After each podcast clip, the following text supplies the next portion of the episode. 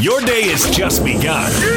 But for DJ and PK, they're just hitting their stride. It's time for all your headlines from the night in sports as DJ and PK tell you what's trending. Are you ready? Ready. On 97.5 1280 The Zone and The Zone Sports Network. Yeah.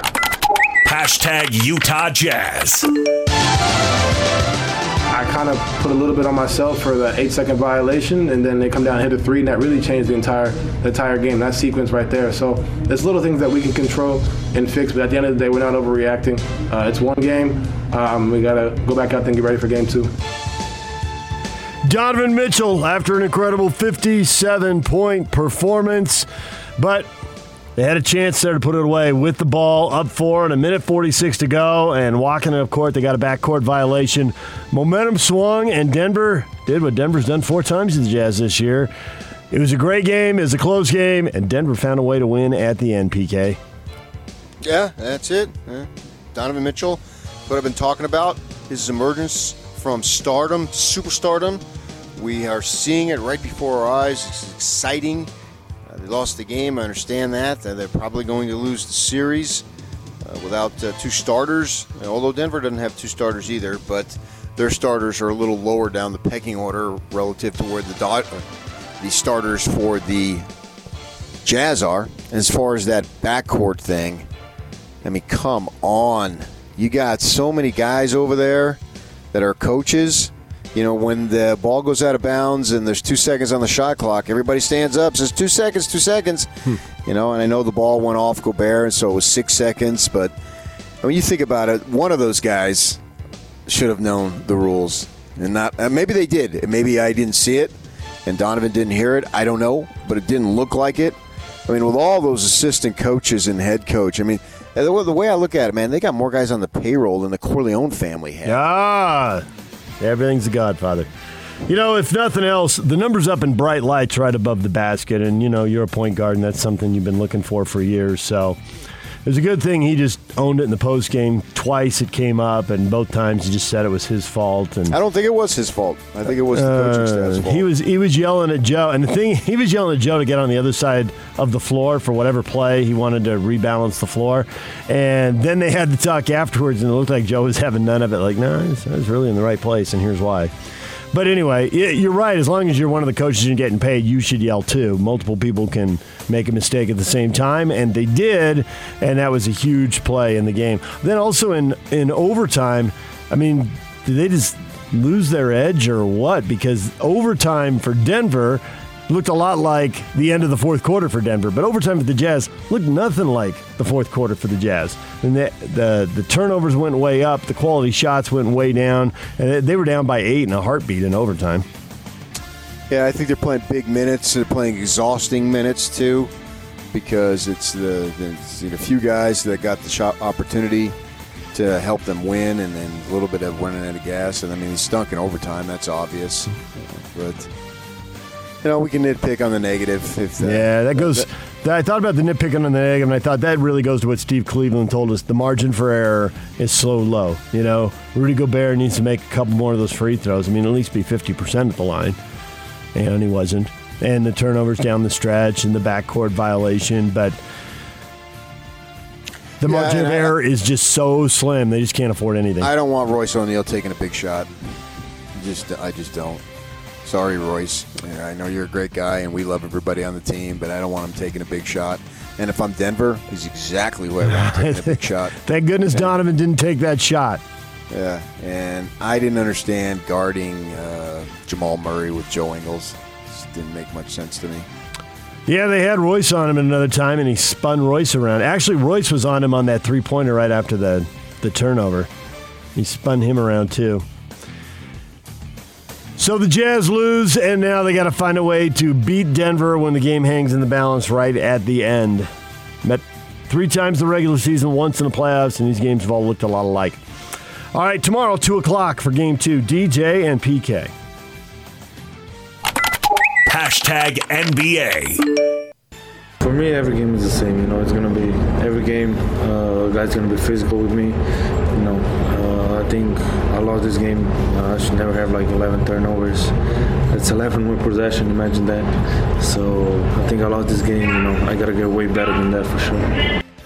Luka Doncic after the Clippers beat the Mavericks 118 to 110 and yes he had 11 turnovers and yes that is way too many Doncic still did a lot of uh, spectacularly entertaining stuff and had a huge stat line 42 points and 9 assists uh, but also there was an ejection in that game that seemed to turn things pretty quickly. Kristaps Porzingis kicked out. He got technicals. Uh, I thought the first one was super quick, super soft, and I didn't hear every word maybe, but I thought that was really quick on that one. The second one, he should have dialed back the aggression. He knew he was already carrying one, but that changed the game. He was gone, and that was it. Yeah, I seem to recall a play in the NBA Finals once where uh, Kevin McHale beheaded Kurt Rambis. Yeah, that's And different era. PK. All he got was a personal foul. There was no technical. There was no ejection, and that's what you ejected Porzingis on. Dial back the aggression. That was aggression. What, what, were we playing patty cake here? Yep, that's what we're playing. It was pretty pathetic. That was a joke, man. If I'm Mark Cuban, I storm the court. Uh, I go berserk, man. They were just fortunate uh, them they wouldn't have home court anyway.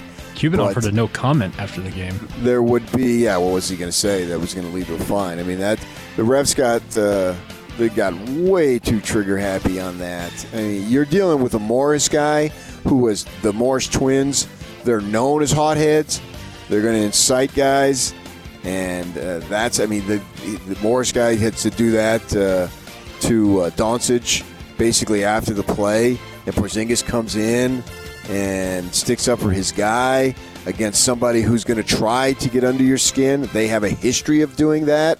This is about their 40th team that these Morris guys have been with because they burn out every place and people get sick of them. And Porzingis gets thrown out on that. Oh my gosh, that was a joke. Raptors beat the Nets. Fred VanVleet, 30 points. Celtics beat the Sixers. Jayson Tatum, 32 points. Uh, anything in either of those games catch your attention? Or, uh, hey, they're the two and three seeds. They did what they're supposed to do. Yeah, pretty much. I would agree with the last part of that. Yeah. Gordon Hayward uh, injured his right ankle, uh, leaving the arena on crutches afterwards, expected to get an MRI. And I don't think they're going to need him in this series, but uh, they're going to need everybody for the Raptors. The second round series, Raptors Celtics, looks like it ought to set up. It's a very good series. You'd think you'd want all your guys for that. DJ and PK. Hashtag NFL. He's interesting. He took off a couple times today. It really fired me up. He's been hurt. Uh, looked like the ankle has really turned the corner. Uh, he's he's a dazzling playmaker with his feet, and that's the key to his game. So I, I saw that glimpses of that today. It was exciting. Uh, started off slow in seven on seven, but picked it up. Had a nice day. Had a really nice day. Jon Gruden impressed with Marcus Mariota there, talking up his backup quarterback. I'm not so sure he's the backup quarterback. Think he's going to be the guy? Uh, well, when I say I'm not so sure, that would indicate that I'm not sure. But I wouldn't I wouldn't label him the backup quarterback right now. I would label him in contention for the starter. You think it's a 50-50 or you think either guy's got an got an edge? Even if it's not 100-0, it's not locked up. I mean, they've only been in practice here for a little bit. I think that my gut instinct tells me that he would like to have Mariota win the job. He's not just not going to hand it to him, though. Baltimore Ravens expected to host former Cowboy star wide receiver Dez Bryant for a workout. He's 31. He hasn't played the last couple of years. 2017 is his last game. But Lamar Jackson's interested in having him there. So maybe they'll add one more weapon and possibly bring the circus to town. I don't know. Two years out of the game, you think the guy appreciate being back in the league, or does it take like two or three big games before you rev up you rev up uh, the circus music again? Well, yeah, if you become a star, then you bring the baggage along with you. I mean, you are who you are at this point. Alex Smith says in the football world, I'm a dinosaur, but I felt like a 16 year old again. The nerves, feeling excitement, obviously anxiety, all that stuff, being alive, the range of emotions of going out there with your teammates. That's why you play. back practicing with Washington again. A dinosaur. What kind of dinosaur would he be? I don't know the difference between one dinosaur and the next, so I can't help you. Chiefs announced they're going to have about 16,000 fans in the stands for their season opener against the Texans, September 10th at Arrowhead Stadium. A notorious stadium for visiting teams. You like the difference between famous and infamous, right? Infamous for the road team, but famous for the home team. Yeah, I, I mean, I told you what in June that I thought the NFL was going to try to get uh, ten to fifteen thousand fans in their games. A lot of ticket revenue. That's a major revenue stream. They're real expensive, so any portion of that they can recapture, they're gonna they're gonna try to do that. All right, DJ and PK. Hashtag college football. we reached out to everybody. Bob Beretta, who's uh, one of the senior associate athletic directors here, handles scheduling, and I think he talked to all 129 other teams in the FBS and just said, "Hey, are, are you interested in doing this?" That's Army's coach, Jeff Monken, right there on scheduling this fall. Army's an independent. BYU expected to face Army. West Point, September 19th, according to reports. Jay Drew, Deseret News, is reporting the Black Knights will make a return trip to Provo in the future as part of a uh, home and home series agreement. Uh, it makes sense, PK. I think the only question that we had is would they actually do a home and home this year? How many games do they want to play? How many other games can they get? As independents and both sitting on about four games, makes sense they would play each other. Oh yeah, and it makes sense that they would have a home and home too. Uh, uh, BYU's got a little bit of leverage here because you need me and I need you, so let's try to get something in return. And as it would be for our uh, Navy, it would be cool uh, for the players to be going back to the east of those academies, and I'm excited for it. Life's going on, and at least right now, it looks like football's going on, which is what I think they should be doing. Comes to a point where you can't do it, all right, worry about that later. But right now, I think they should. This will be two games for BYU now with the uh, with the academies in September because they've obviously got the Labor Day night game with uh, with Navy. That's awesome. SEC announced their entire football schedule. Now, as soon as they did this, PK, you, didn't you think, okay, this means you're going to play because you wouldn't do this and then cancel in a week because we've already seen other Oh, leagues hi, do Big that, Ten. and it didn't go over well. So now the SEC couldn't possibly be doing that, right? And they're really going to play now. And as much as we don't want to pencil anything in as 100%, they couldn't possibly be doing that, could they? Uh, if, uh, something uh, leads to where they need to do that, that would be fine. Not fine, but fine in the context of plan, plan, plan for it, plan for it, and then if things change, to go ahead and, and have to adjust. And I assume you're being a little sarcastic there too. So with that in mind, season's going to be it, going on. It, it's funny. It's like uh, people in whatever political party you want. If your guy or lady loses, then a lot of yous, not all of yous, but a lot of yous, then root against the country because politics is more important than the actual success of the country. And so you then want the other guy or lady to fail. Well, now I'm wondering is the Big Ten and Pac 12, are they rooting for these other conferences to fail so they don't look wildly stupid? I think they're rooting for them to stop before they fail. Now, once you get fail. to it, uh, uh, stop before you get to it. I guess you could say, yeah, you could still drop the "I told you so," you know, and you were two or three weeks late or whatever it turns out to be. But I think that I think everything gets ratcheted up if they're still playing football in in mid-November. And okay, and then at that point, they're going to root for them to fail. They're going to actually root for. They're going to root for cases to increase to make them stop. If you don't, it's like, yeah, when you when your kid's on a high school team, yeah, you're all for the team as long as your kid's starting. Your kid isn't starting, you want the team to suck so your kid will get in there. Root for that third baseman to strike out because your kid plays third base. Whatever sport it is, you name it, you can fill in the blank. That's the reality of it. That's what a parent does. And that's what a parent wants first, the best for his or her kid. And so they want, the, at least they, they can win maybe, but they want the player ahead of their kid to suck. And if you don't think that, You haven't oh, sat in the stands who's at a high being school naive, Kay? game. It's two Godfather references. Uh, the SEC schedule, this is crazy. For a league that at one point was only playing six league games in our lifetime, and it's still only played eight in a 14 team league, now they got 10 conference games. Alabama, Georgia, October 17th, Bryant Denny Stadium.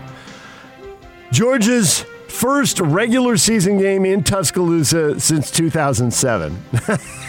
That's incredible. You're in the same conference and you're going to a stadium for the first time in 13 years? All right, well, we'll look forward to that game. That'll be huge. Uh, Alabama LSU is set in November, mid November in Baton Rouge. So, University of North Carolina is going to full time remote learning after uh, announcing 177 students are in isolation. Another 349 are in quarantine because of the coronavirus. Uh, that has not impacted the athletic department yet. We'll see if it does. They're scheduled to play Syracuse on September 12th. But did you see the front page of the student paper there? I can't possibly quote the headline, but it was making the rounds on social media.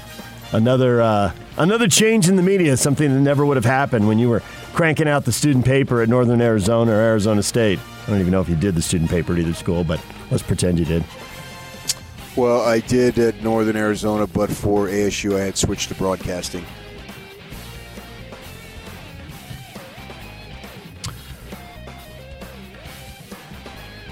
More public backlash with the Big Ten and reports that uh, a couple people don't even aren't even sure they took a vote. And it's funny because I was sitting there looking at the states and just going on that whole red state, blue state. Although in the case of the Big Ten, there's some states that are purple. You can swing back and forth depending on how you want to look at it. But I was wondering, you know, what the vote was because it clearly wasn't unanimous. But uh, now you get people unsure if the school presidents actually voted. Yeah, I saw that's, that. That's, a yeah, that's a bizarre deal. You would think a decision as big as that, that's uh, hundreds of millions of dollars across the the Big Ten. Well, it's probably over a billion because they're talking about a billion dollar line of credit for the Pac-12, and for starters, there's 14 Big Ten teams, and we all know that their TV package is worth way more. So I'm going to assume that this was more than a billion dollar decision for them. You'd think there would have actually been, you know, a motion, a second, and a vote. Little Robert's Rules of Order there. No, there's no politics involved. It's purely for the safety of the student athletes. DJ and PK. Hashtag Major League Baseball. The pitch to Tatis is swung on and hit out to deep right field. It is up and out a grand slam for Fernando Tatis Jr. The Padres have made it a blowout, 14 to 3 in Arlington. 14-4 the final, although the Rangers upset because that was a 3-0 pitch. He shouldn't have been swinging. He had a take sign. Youthful enthusiasm. PK just blew through that sign and crushed another home run. That's his first career grand slam. Yeah, those are one of those unwritten rules there when you're winning by a block because you're winning by seven runs. And it was late in the game, all that stuff. So when Machado had to bear the brunt of it, they threw behind him. Uh, I guess they tried to hit him or maybe just threw behind him on the very next pitch. I think they changed pitchers.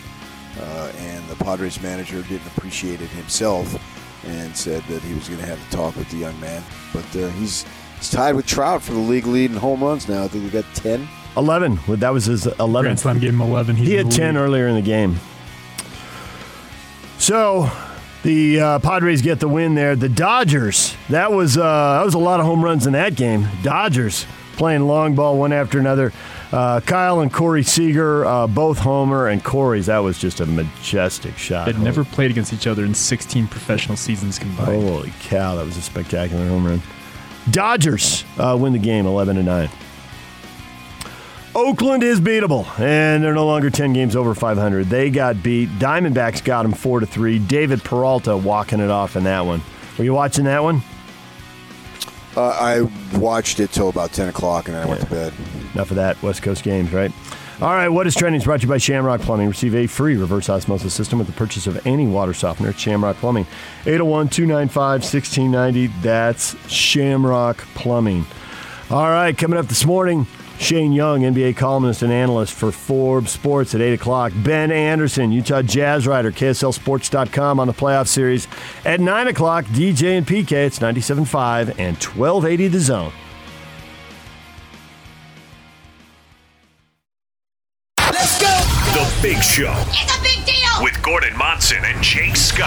David Locke making an appearance on the show. I just talked to somebody in the bubble. On the eight second call, Rudy Gobert grabs the rebound, comes down with it. Jokic knocks it out of bounds. So Donovan inbounds with 22 on the clock, but with only Right. six seconds, pretty big difference to get across the half line. So I think he has a mental clock that tells him how long it is, and he went to that mental clock, but he was two seconds short. On radio, we didn't have that. You know, if we're in an arena, we would have noticed that the shot clock was at 21.8 or something rather than 24, right? And we don't have that view. David, thanks for calling in. Crucial info. That explains so much. The Big Show, weekdays from 2 to 7 on 97.5 1280 The Zone and The Zone Sports Network.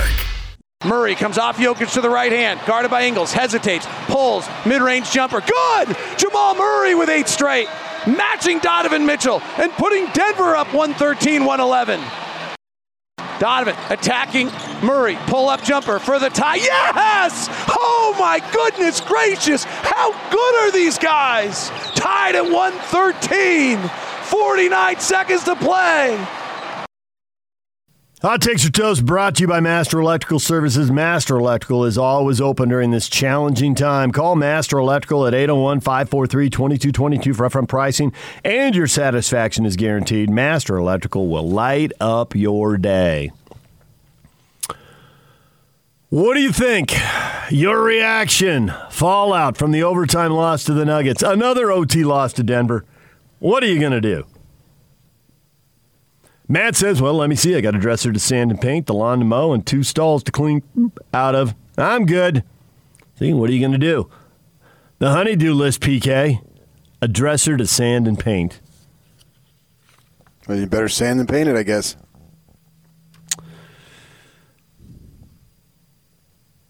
I hope for a split on the road without Conley. No split this time. Felt like this was our game, Utah. Mitchell gave it his all and then some, but what did we have? Like five straight turnovers in overtime? Maybe we get a split on Wednesday. Wish we had a full roster. Look what we're doing without two of our best offensive threats. Grayson wondering about what might have been. Sure, yeah, of course you would. I would too. It doesn't matter. The games go on. Uh, one good thing about having this bubble is I don't have to worry. We're, we're going to try to steal one, uh, or or we held serve. Those are great. I hate both of those expressions. You don't steal anything. You win a game, and it's not tennis, so you don't hold serve. And I'm so glad we don't have to. One of life's simple joys is that two of them. I don't have to hear these cliches. We got to steal one, or we held serve, or we didn't held serve, or they just held serve. That's all. Or the series doesn't start till the road team wins, and that's a bunch of nonsense. Pat Riley, baby. He put that one out into the universe 35 years ago, and it stuck. It, no, not not at all. It didn't stick. I mean, the, once the ball goes up, the series starts game one when the ball goes up. That's just guys, particularly ex jocks, trying to be insightful. They're not really sure what to say, and so they say that. no, the series starts when the ball goes up in the air. Game one. Could you imagine a coach? Don't worry about it, man. Series doesn't start till you know a road team wins, and you're you're Series- four zero. Series starts when they keep track of points and the clock is moving. Yeah. I always thought that that was Riley because the Lakers were so good and they were always the one seed and always had home court advantage year after year. That when they're up 2 0 and he didn't want his guys, it doesn't start until someone wins on the road. That was just trying to keep his guys focused when they were just annihilating one Western Conference team after another, up 2 0 in series after series. I did not know that uh, Pat Riley started that. Stephen posts Mitchell needs help, but he also needs to look for open players when the traps are coming. Trust me, I'm a professional keyboard coach. I think he's referencing that uh, dribble off the shoe in overtime there. I thought he was sensational. I thought it is his emergence from stardom to superstardom. I had a feeling it was coming. I just looked at his eyes in the other games that he played, and sure enough, he delivered there in that manner. And so, yeah, he. How many assists did he have? Nine. Uh, I thought it was seven. Eight Seven. rebounds, seven assists. Yeah. Nine rebounds, seven assists officially. uh, for for him playing a position that that I mean that's the new point guard. The days of the point guard averaging 12 and 13 assists are gone uh, because that's not what they're what to, what they're supposed to do. So if you get over seven, uh, that that's more than new than the way it is now. You can look at the numbers and go back if you want. and Look, I, I haven't. I just know them. I know I won't. bo- I won't bother to look at the numbers. But point guards back then used to have way more assists than they have now. Uh, I thought he was sensational. I don't have any problem passing it to Royce in the at the end of uh, regulation, but I don't want Royce shooting it. Pass Not it in that back. situation. Swing, Well, swing. Depending on, I don't. He doesn't necessarily have to pass it back. He can even do something with it. But shooting a, a wide open three, nah. Sorry, Royce. That's not what I want you to do. The percentages are way in my favor. If I'm Denver, that you're going to miss it.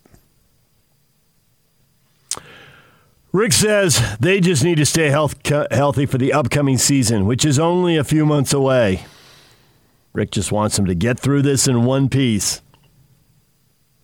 No, they'll get through it in one piece. It's, it's that's not that's not the an issue.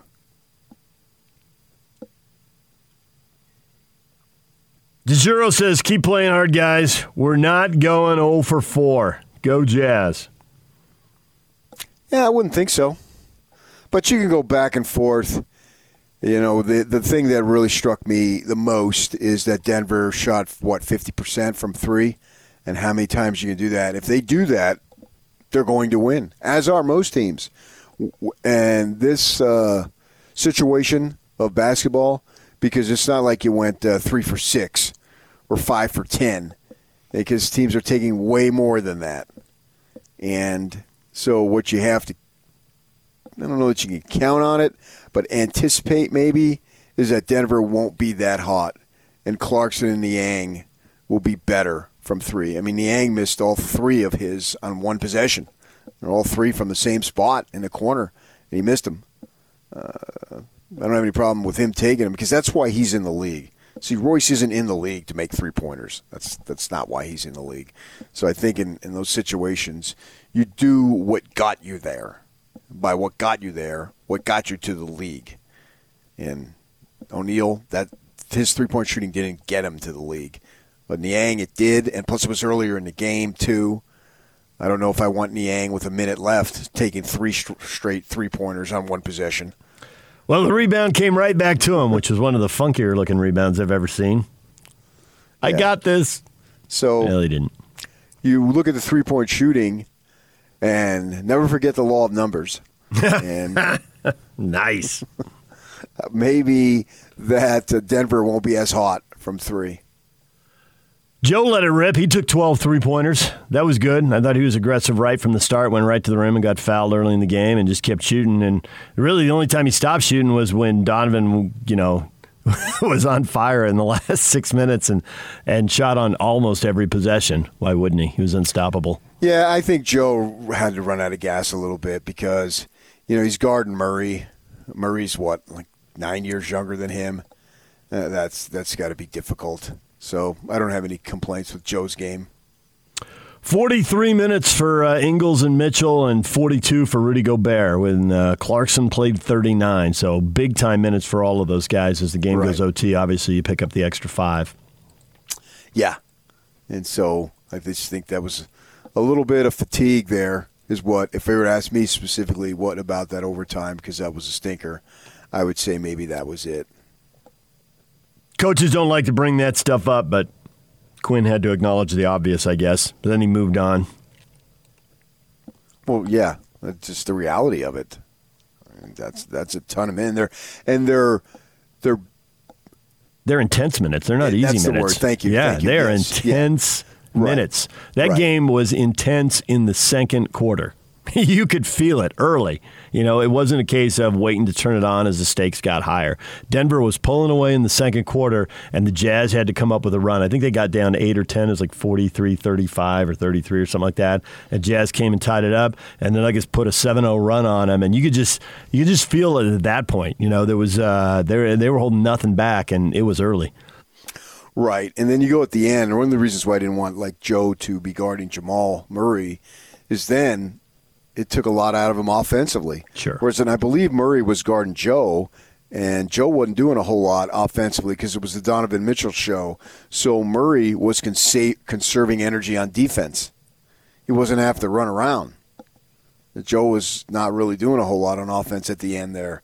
But then Joe's got to go extend energy to guard Murray and guarding somebody nine years younger than you. You know, I, th- I think it's took its toll. Murray's a really nice player. I, I think maybe I would have liked to see some type of trap situation, uh, try to get the ball out of his hands. But then you do that, you You're give numbers advantage. The Yep. ball goes to Jokic. Yep. The reality is, Denver's two best offensive players are better than any of the two Jazz best offensive players. Right. With Conley and Bogdanovic out, they can have a two man game that is better than any two man game that you could put out there. Which didn't matter for a big stretch of the game because Donovan's one man game was otherworldly. And so that, that carried him through quite a bit of it. But man, once once you have a hiccup, uh, they don't they don't give you an inch. You know, it's uh, you, you have a couple turnovers. You know, they they had you scouted, and I mean when they they knew Rudy was gonna in overtime when they ran the pick and roll to Rudy, they were ready for Rudy to throw that ball into the corner. You know, had a guy dropping in there and, and picking that off, and they jammed up Joe, and, and he threw a ball out of bounds in the corner in overtime, and Donovan off his shoe.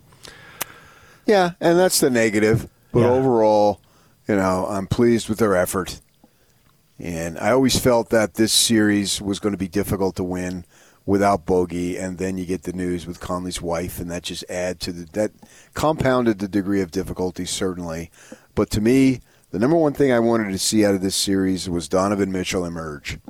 Well, you got your wish because that wish, was man. spectacular. Yeah. Absolutely, I got my wish. And that's what I saw. And it's just been, uh, to me, he's just had the look. For whatever reason, once they got to Orlando, he's been a different player. His just the way he looks, the way he carries himself. He's like, I, I am, I'm the guy here, guys. And everybody on this team needs to know it. Everybody on this floor needs to know it. Everybody in this league needs to know it uh, okay, I'm not this this young wide-eyed guy anymore. I'm a superstar, and that's what we're seeing. And in order to go anywhere in this league, you've got to have a superstar.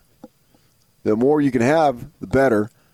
I don't know how many teams really can have two, two superstars.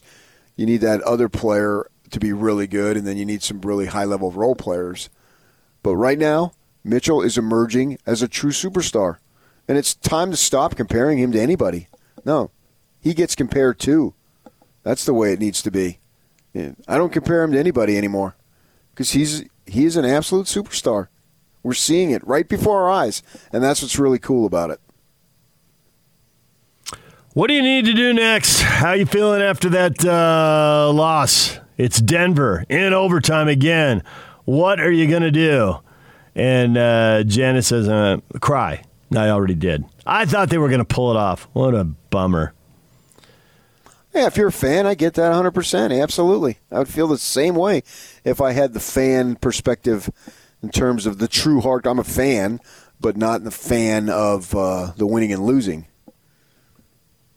I'm fine either way, but the traditional sense of the fan, yeah, that is a, you know, in, in a sports sense, that is a heartbreaker. Did you think they were going to sustain the third quarter?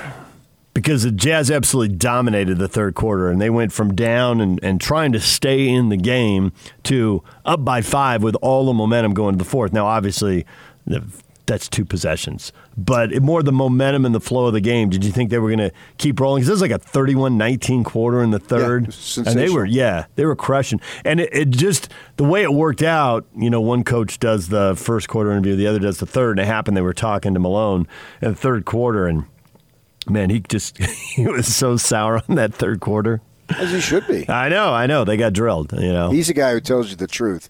He's been able to say that. You should listen to some of the stuff he said over the years. He'll tell you the way it is. Uh, yeah, I thought they were going to win until the eight second violation and then the, the accompanying three pointer. And then I thought, uh oh. Yep. That, uh, so how that was about uh, what a minute or a little bit Minute more than a minute forty six to go, up four with the ball, Right. I which is thought- an excellent place to be. And I Donovan's on gonna win. fire, right? Yeah. So That once that happened, and I couldn't believe it happened. and I don't blame it on Mitchell. I blame it on the coaching staff. Uh, you got all those guys over there. Coaching staffs are bigger than ever. The referee knew the rule, and there should never be a rule that the ref knows that somebody on the coaching staff doesn't know. And it's 16 on the shot clock, and you got to know that, and it's right up there in lights. Yeah. So, but the players got to know it too. I- it does. It's not. It is on the coaches, but it's not off of Donovan. Uh, I don't have any problem with him. All they had to do was tell him, "Get going, move up," and he would have. They- tell you every time how many timeouts you have. Uh, you don't have any more timeouts. We got one timeout. You can hear because you you hear the microphones in the huddles, and they tell that it's up to the coaches to remind you of that, and the coaches didn't. And we can make all the excuses in the world we want, but the coaches, for me, and if you think otherwise, so be it. I don't try to come to get anybody to think of the way I want to think. Uh, I you, you agree with me or disagree with me, and you're entitled to think that it's on Mitchell too. That's fine. I don't. I think it's exclusively on the coaches. That's what they're there for to tell them the little rules of the game, and they didn't. They let Mitchell down, and that happened. Mitchell won't do it again, but it happened. And then, sure enough, it's like a walk or a couple of walks in baseball. Man, the the gods of the sport aren't going to let you get away with it. And sure enough, Murray hits a three. And at that point, I, my wife had uh, come home from work and was watching the game, and I thought, uh oh. I felt confident. All to answer your question, I felt confident right until that those two sequences. If Murray would have missed the three, well, would have been fine, but he didn't. He made it, and so at that point, then I thought, oh my gosh, they're going to lose this game. And then, uh, and in overtime, I never really felt confident because they expended so much energy. They had given just everything that they had that I feared falling flat, and that's what happened. All right, DJ and PK, it's 97.5 and 1280 the zone. We got much more on this series uh, coming up. Ben Anderson's going to be here at 9 o'clock. Shane Young at 8. NBA columnist and analyst for Forbes Sports. Talk with him. Stay with us. It's 97.5 at 1280 the zone. I would have loved to have our fans there. That would have made it that much more interesting and that much more fun. But no fans. It was a lot. It was a lot of trash talking. Good trash talking. It was fun, and that's how us basketball players like it. We can go at each other respectfully and see you know who's got more bullets. So you know, tonight was us, and we just got to gear up for game two. Jamal Murray gearing up for game two. Jazz and the Nuggets tomorrow. Your reaction to game one? Got a lot of people tweeting at us this morning, PK, and uh, comparing them to teams of the past. Another OT loss to the Jazz. What are you going to do? And Jack says, Shake my head. This Denver team has 2000 Spurs vibes. They don't panic, always confident, and everyone does their job. Uh, 2000 Spurs won multiple championships 03, 05, 07. They had it going there for a while. Well, the 2000 Spurs didn't.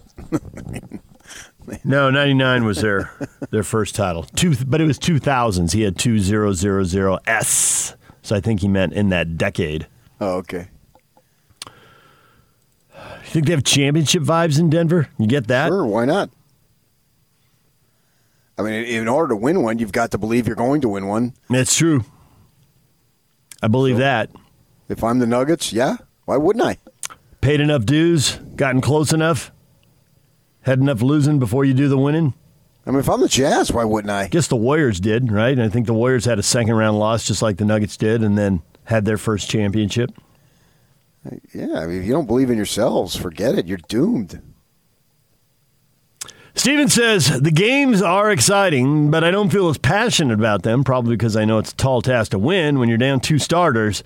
Donovan's performance was special, though. I can buy that.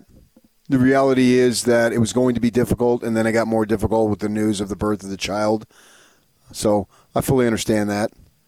Uh, you can argue that Mitchell doesn't go for 57. It's not like you can just say, well, man, if we would have had Bogdanovic and Mitchell's 57, if we would have had Bogdanovic and Conley and Mitchell's 57, there's only so many possessions to go around. Uh, so, but you can certainly argue that they could have made a difference.